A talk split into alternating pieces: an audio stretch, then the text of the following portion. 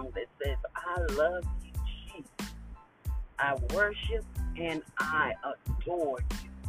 I just want to tell you that I love you more than anything. Know, we write some of the most beautiful poetry. As we pour adoration out from our heart unto the Lord. The Lord said there will be a time that the only way that you can worship Him, well, there wouldn't be a time. It is, period. The only way that you can worship Him is in spirit and in truth. And when you find that worship experience, it becomes just like an addiction. There is an overwhelming sense of peace that surpasses all understanding. You, when you are able to usher in the presence of the Lord, my God, today, the atmosphere automatically changes. The more that you love on Him, the more that you allow the fruit of your lips to pour out praise unto Him, the more His presence is known all around.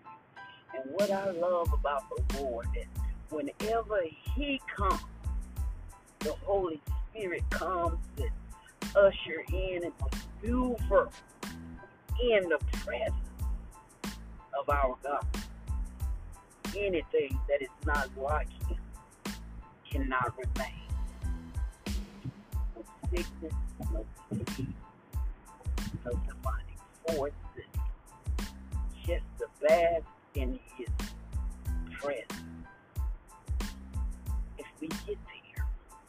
there, say that, and just what we experience down here, just what He allows us to encounter here, pales in comparison to what He is coming.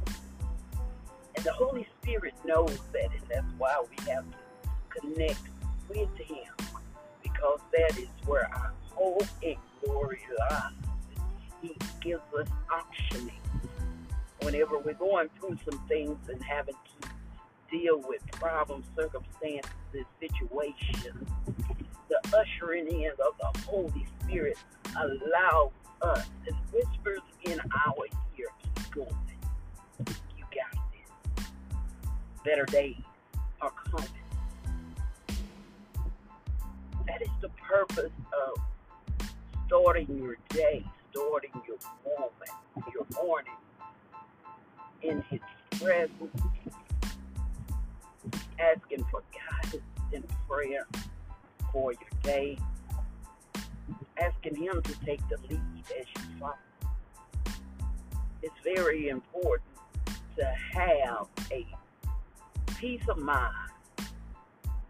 It's very important to have understanding and get direction for your day. I guarantee soon as your feet is hitting the floor, the enemy has already devised a plan. But God also has a plan and a purpose. Whatever the enemy meant for your bad, God will turn it around and make it for good. All remember all things are working together for the good of those who are called according to God's purpose. So we can't go by what we see.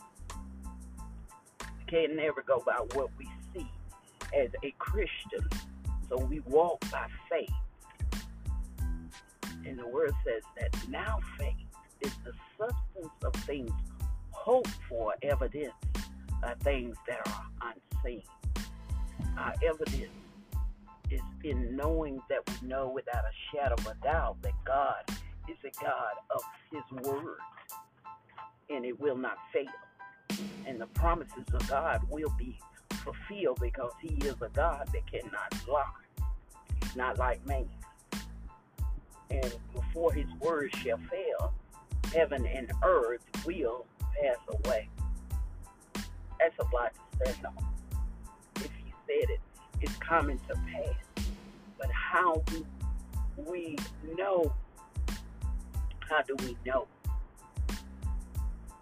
Because as we enter in that place of worship and, and praise, a place of praise and glorifying Him, then we're building that trust and that uh, intimacy with Him, and just knowing His character, knowing who He is. He is our God.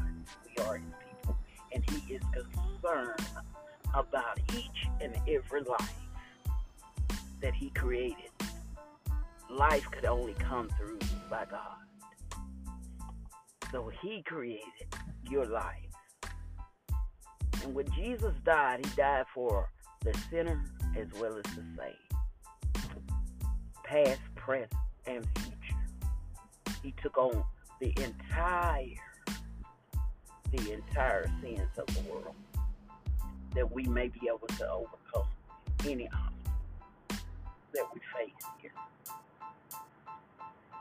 And he did that so you wouldn't have to walk alone. You wouldn't have to do it alone. Only thing you have to do is confess it, give it to him, and ask him for his help to help you overcome. That's the God that we serve. He lives, y'all.